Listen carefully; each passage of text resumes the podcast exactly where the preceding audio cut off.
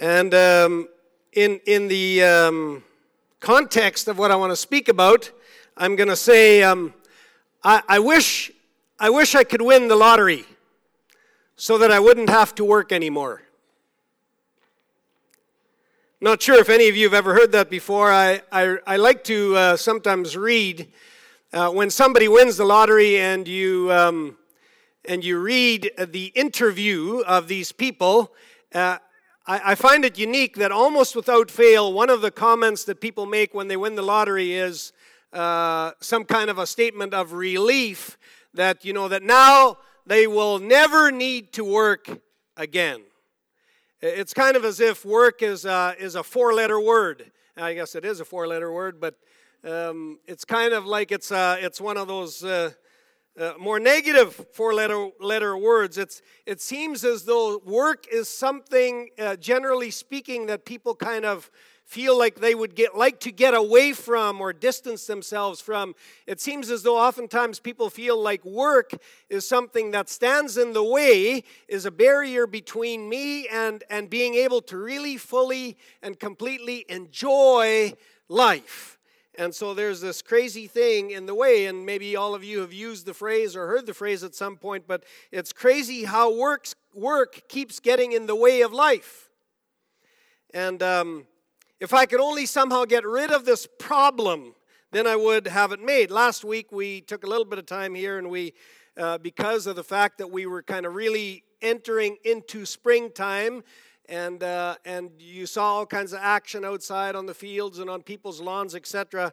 Uh, we took the opportunity to look at seed time in the Bible and the many different places in the Bible where it uses seed time and sometimes it adds the words and harvest as illustrations or, or practical life teaching about practical life lessons. And so, kind of continuing along that uh, line of thinking, or uh, in addition to that line of thinking, I've continued to enjoy watching the farmers at work this last week.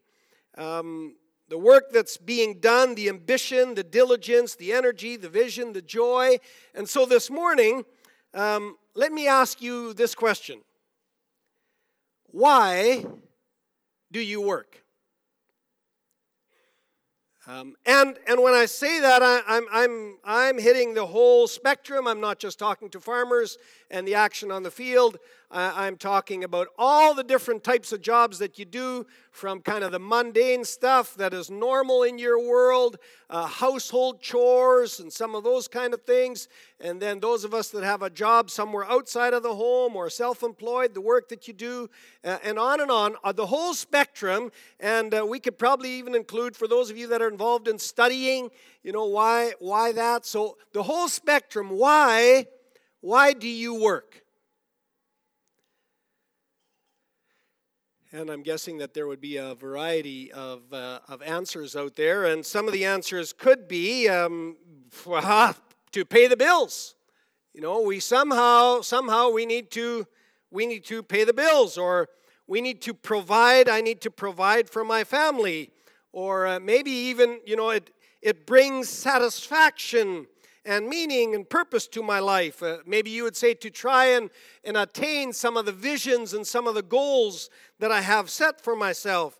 Um, maybe you would even be um, um, uh, good enough that you would say, so that I can give away money, and that would be fantastic. I remember my truck driving uncle, he was in his early 70s when he, when he bought another truck. And, uh, and he, he kind of showed me the truck and he was kind of proud of it. And, and I said to him, you know, like most people are kind of heading towards retirement by now.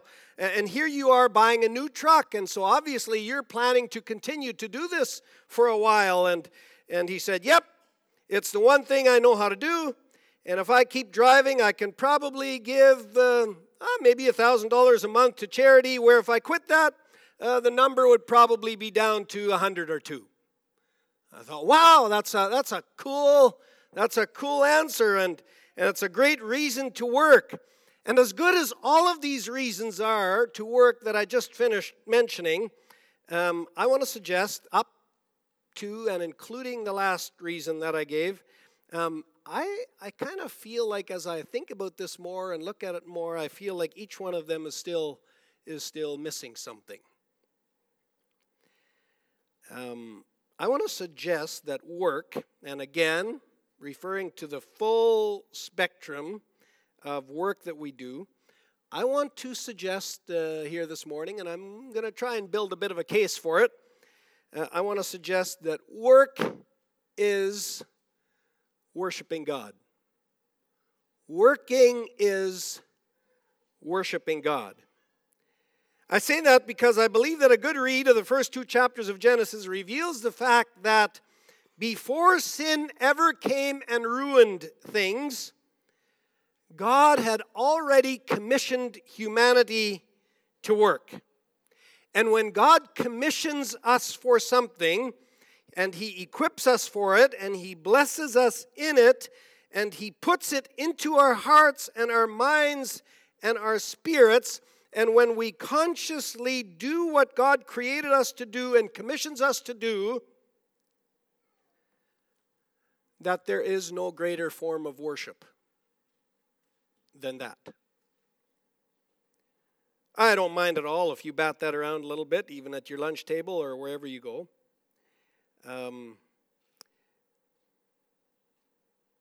this is an insufficient example, probably, but maybe the best that I can come up with.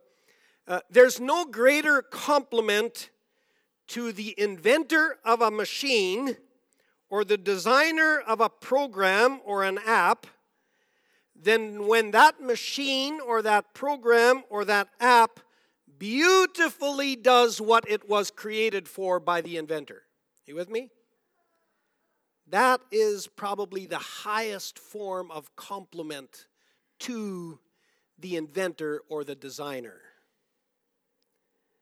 Um, now, in the case of us and God, add to that the fact that the invented machine has a choice and chooses to do what it was created and commissioned to do, and believes that it is an honor to be able to do what it was created to do, and finds ways to consistently point to the inventor while it is doing what it was created to do, I'm going to say that's worship. That's worship in its fullest sense. Now, follow me as I give you the background for why I say this. Uh, there's an interesting book in the Old Testament. It's called the Book of Ecclesiastes. Uh, I've often said that it's one of my favorite books of the Bible uh, for different reasons. Um, one uh, of the reasons why it is, is one of my favorite books of the Bible is because it is so um, incredibly honest and so very, very real. And let me say a little bit more about what I mean with that. In this book, Solomon, who's the writer, and he was often considered to be one of the wisest men who ever lived and also one of the richest people who ever lived. Uh, both, by the way, um, uh, things that are stated in secular history about the king Solomon, not just we're not just taking this from the Bible, it's all over secular history that there was a king by the name of Solomon who was considered across the then known world to be the wisest man in the world and also one of the richest men in the world. And so here we have this, this book of Ecclesiastes written by this wise, rich, powerful man. And what he does in this book is very interesting because he, he is, um, I envision him to be sitting in his rocking chair in his senior years, and he is looking back on his whole life, all that he's accomplished, all that he's done, all that happened in his world He's looking back on all of that and he's evaluating what all happened in his life. That's the that's the book of Ecclesiastes. And so it's it's a very very interesting read. I would encourage uh, all of you to sit down and read the book. It's got about 12 chapters and it's I find it to be a, a fun easy read. Although the the the meaning the the the uh, lessons are are incredibly um, significant.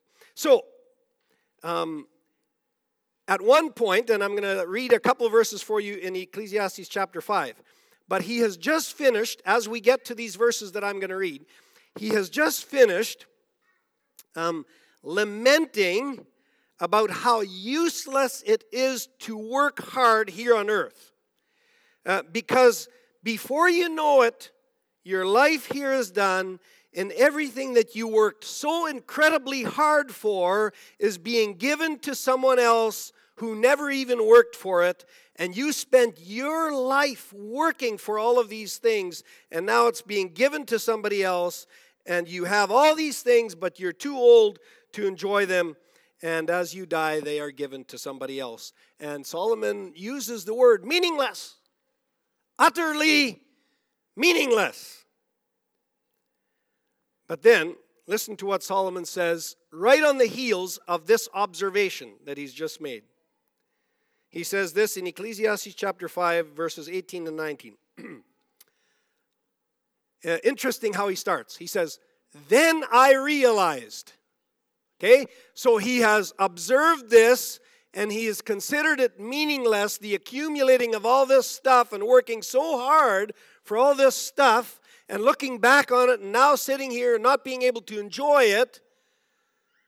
Now he's looking on that and then he says, he starts with these words, Then I realized, and this is what he says, that it is good and proper for a person to eat, to drink, and to find satisfaction in their toilsome labor under the sun during the few days of life God has given him.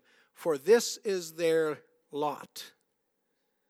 This is what they were commissioned to do.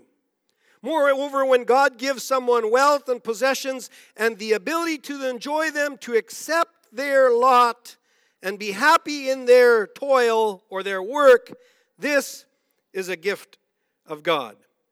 See, what he's saying is if the whole purpose of your work was to gather things for yourself, the whole purpose of your work was to provide for your family, the whole purpose of your work was to pay the bills, and to accumulate some things and to make life here happen, if the whole purpose of your work was for that, then when that gathering of things is done, and then you plan to sit back and now enjoy those things, and then you realize that you can't actually enjoy them because you've come to this magical place, but it's not so magical,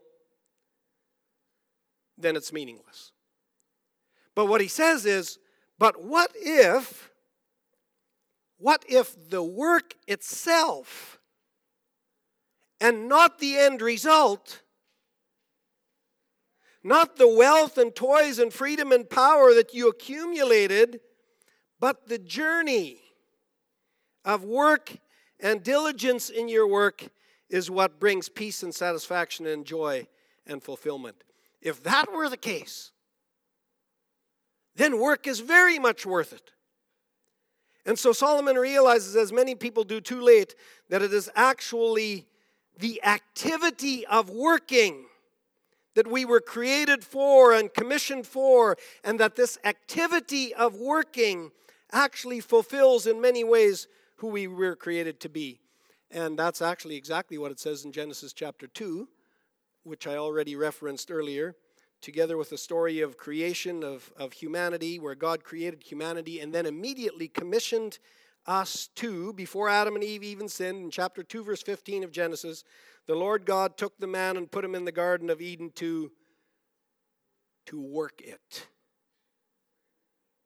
and take care of it. Adam's first job, his first work, it's what God commissioned him to do from the beginning. So, work is not a four letter word. It is actually a very wholesome, godly word. And it defines to some degree the purpose for which we were created. And if that is so, then it only makes sense that work is essential in order for man to experience true joy and peace and fulfillment and satisfaction in life, because that's what we were commissioned to do from the beginning. And then it also makes sense that embracing this commission with joy and enthusiasm and energy becomes one of our greatest acts of worship. So you might be sitting there and thinking, okay, so then is all of work worship? Kind of a, a tough question in a way. Um, I mean, we are doing what we were created and commissioned to do. Um, and so, maybe kind of. But at the same time, it feels like for true worship to happen, even in our work, somehow our heart has to be involved also. Maybe, maybe it could be a little bit like this. Um, sometimes when we sing, we sing reluctantly. Maybe on that particular time we are annoyed with the choice of songs, or the fact that it is too loud, or the fact that it is too quiet, or the fact that it is too fast, or the fact that it is too slow. And you are kind of singing along. Your heart is uh, a little bit involved, but, but not totally. Um, is that worship?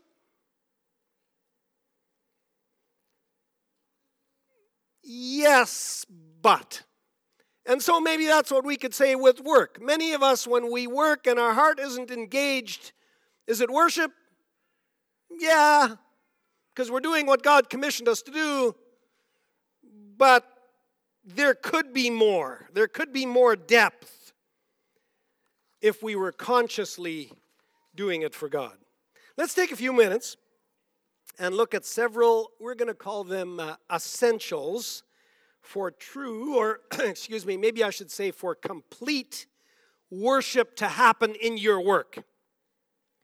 Uh, the first of these essentials, um, I'm going to call, um, is an awareness that this is bigger than simply physical earthly work. So, a, a, a mental awareness that there's more to what I'm doing than just this physical earthly activity. Paul challenges his readers in Colossians chapter 3 verses 23 to 24, uh, whatever you do as working for the Lord, it is the Lord Christ you are serving. That sounds like worship to me. Uh, an awareness whatever you do, another translation says, whatever your hands find to do, we're certainly not just talking about missionaries and pastors and song leaders and ushers and such. Uh, this, this is the real stuff. This is the normal, everyday stuff that we do the household chores, the construction, the secretary, the cleaning stuff, the management stuff. Uh, uh all of that is include whatever you do, whatever your work is. Every day, as you embark on the normal stuff that you do, we are invited and challenged to believe and to take the time to be aware that in that, whatever that is, with that, you are worshiping God. This is bigger than a simple physical job. As you work, you worship. Second, in order for work to truly, completely, fully be worship, uh, I believe, um, uh, th- let's say it like this um, you need to have a good attitude. I like the wording Paul uses in Ephesians chapter 6, verses 5 to 8. Um, let me read all of it. You're just going to have a few words up there. Slaves, obey your earthly masters with respect and fear and with sincerity of heart, just as you would obey Christ Obey them not only to win their favor when their eye is on you, but as slaves of Christ, doing the will of God from your heart. Serve wholeheartedly as if you were serving the Lord, not people, because you know that the Lord will reward each one for whatever good they do, whether they are a slave or free. Let me pick out a few words there that I see as being attitude words, and these are the words that you've got up on your screen uh, respect sincerity, serving wholeheartedly, um, kind of a pretty inclusive list. Worship God in your work by showing respect to the people you work together with.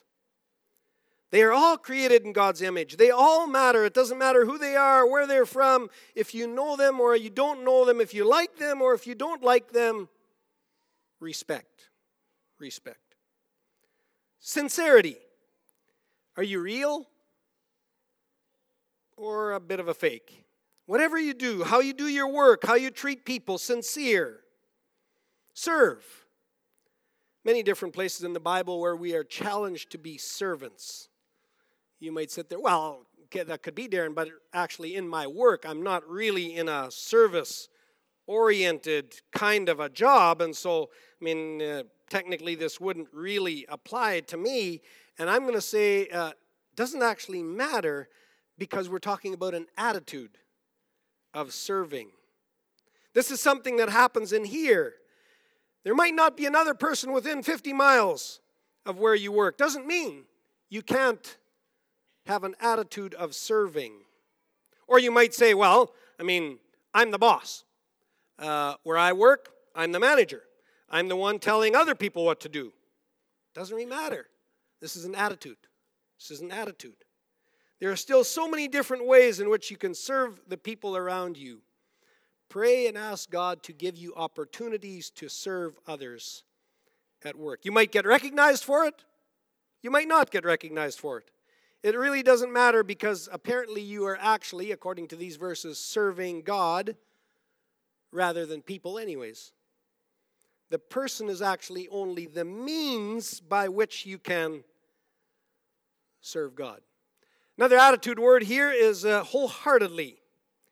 You go all in, positive in the way that you work, in the way that you speak, in the way that you serve, in the way that you respect, um, wholeheartedly. I'm in this. I love observing people at work. I don't know if you if you play that same game that uh, that I do sometimes. I I love to actually go to places of work almost more to watch people than to actually gain um, um, services sometimes because I, I love to watch the body language, the, the way that people speak, the way that they treat each other, the way that they treat customers. Um, some are just totally engaged. You know, they're wholehearted kind of people. When they're at work, they're all there. Wholehearted. Another word could be uh, enthusiasm. I believe that there's plenty in the Bible that challenges us to remember that a lot of what we would call Work as worship is captured in this essential ingredient of attitude. Third, probably closely related to attitude, um, doing your best. Back to the book of Ecclesiastes, chapter 9, verse 10, Solomon says, Whatever your hands find to do, do it with all your might. And then there's that Ephesians verse or verses that we just finished reading, and you look at that, and the Colossians verse that we referred to earlier, where it says, Whatever you do, work at it with all your heart.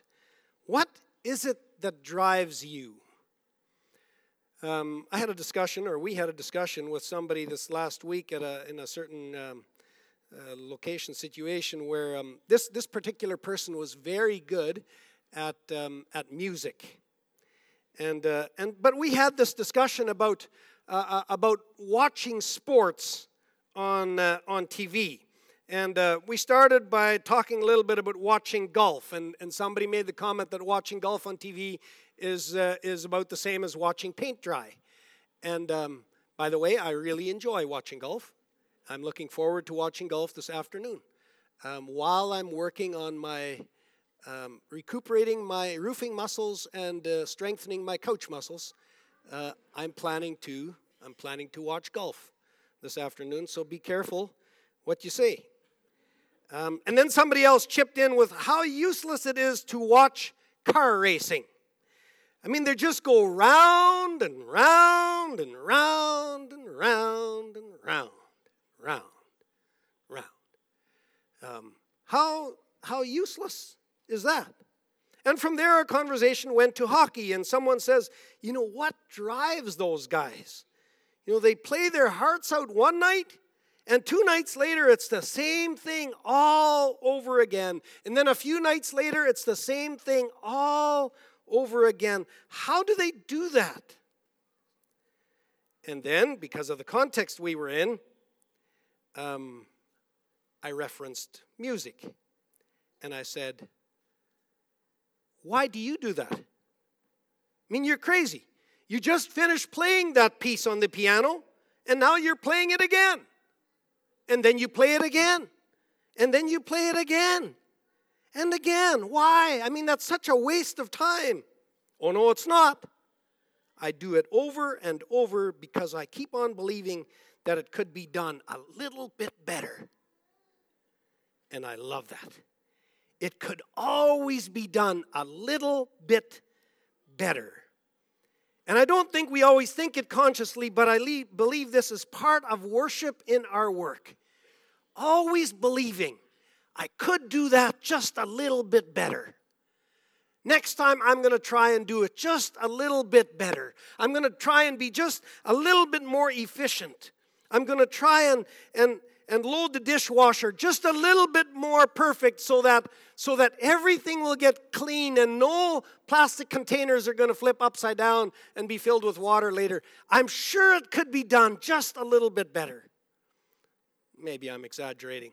I love loading the dishwasher because I think it could be done just a little bit. Unfortunately, my wife feels that way too when I load the dishwasher. It could be done just a little bit better.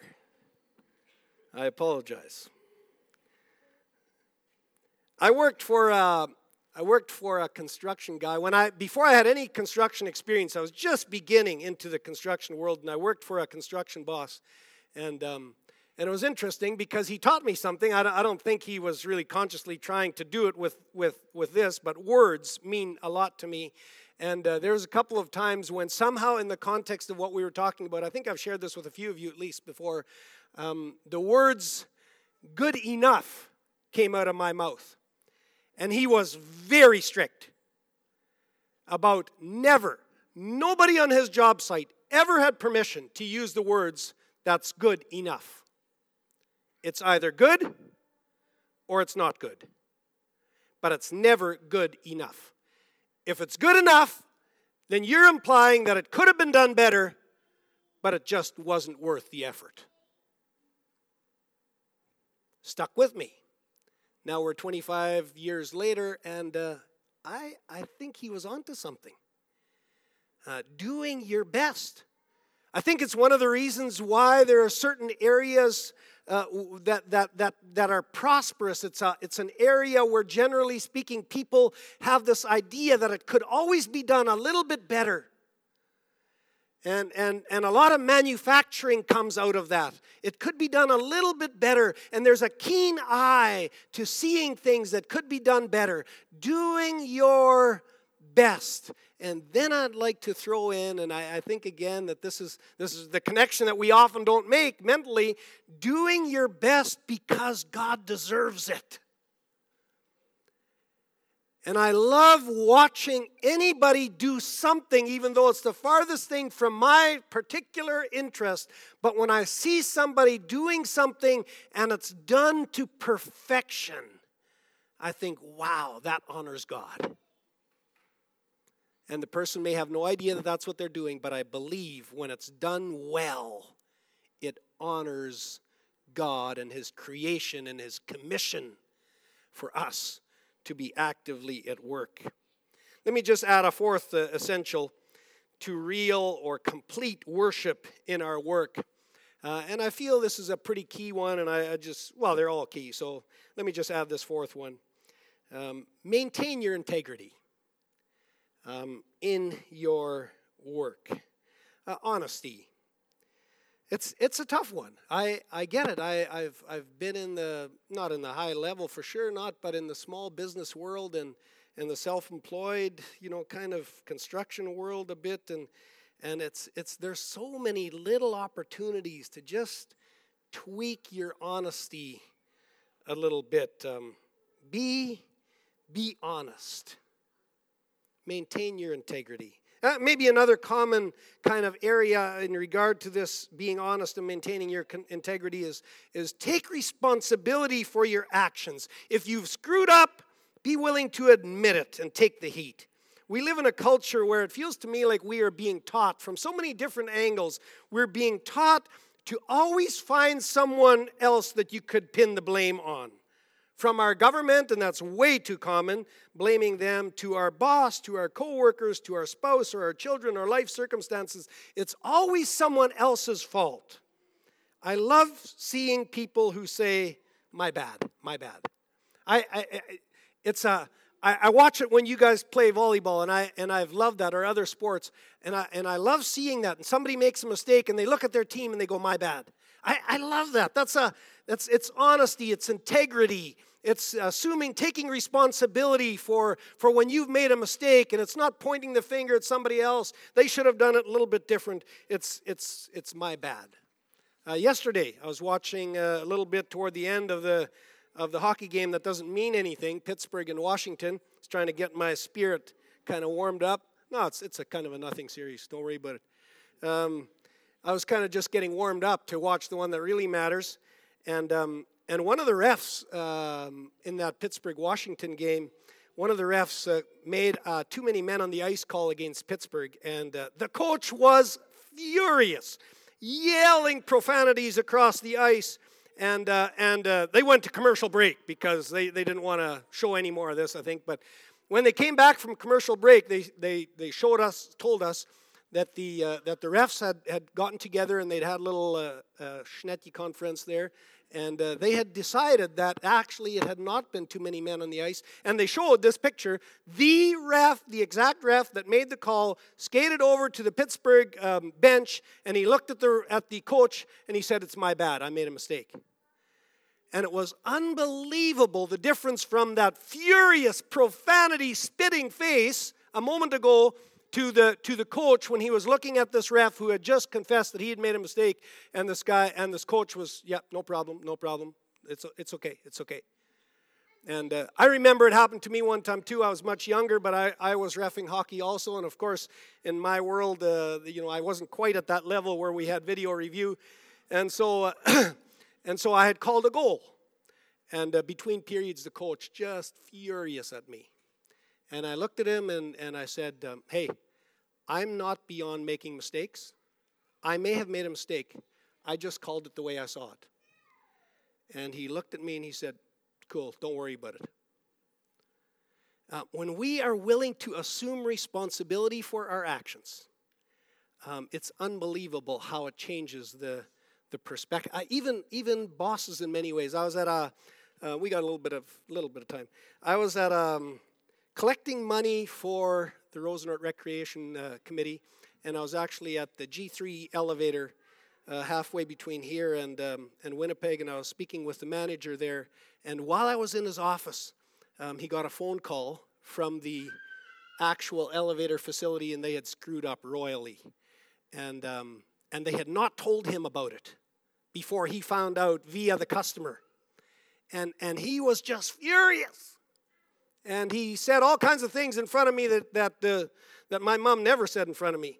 And uh, and when we were when he was done and he hung up the phone, he said, "I probably should have asked you to leave the office for a minute." And I and I said, nah, "Well, whatever." I I said, "I think I kind of get it." I, my take on what you said is uh, you don't actually mind if people make a mistake once in a while, but when they make a mistake, you'd like them to take ownership for it. He said, "Exactly." Just tell me. We can deal with mistakes. We can't deal with people who don't own up to their mistakes.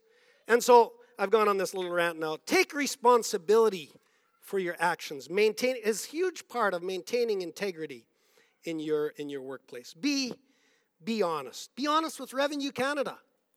Be honest with the people that you sell stuff to or the people that buy stuff or or where you buy stuff or, or, or the services that you provide. Be honest. Be upfront. Be honest. I remember when I was still dairy farming, the guy that drove the bulk milk truck, he, he would always come and he would, uh, you know, he would have to pull out the dipstick out of the bulk milk, milk tank and he would have to read the level of the milk and then he'd go to the chart and he'd, he'd go from the reading across to how much milk was actually in the tank. Then he'd write that onto our little slip uh, of paper and, and leave it with us. And, and one particular day he had obviously made a mistake because he had, he had credited us with uh, several hundred liters of milk more than what we what we had uh, what we actually had in the tank. We always did the reading ourselves just for fun, probably to keep him honest. And um, and here he had credited us with several hundred liters more than what we we actually had in the tank. And uh, We didn't say anything.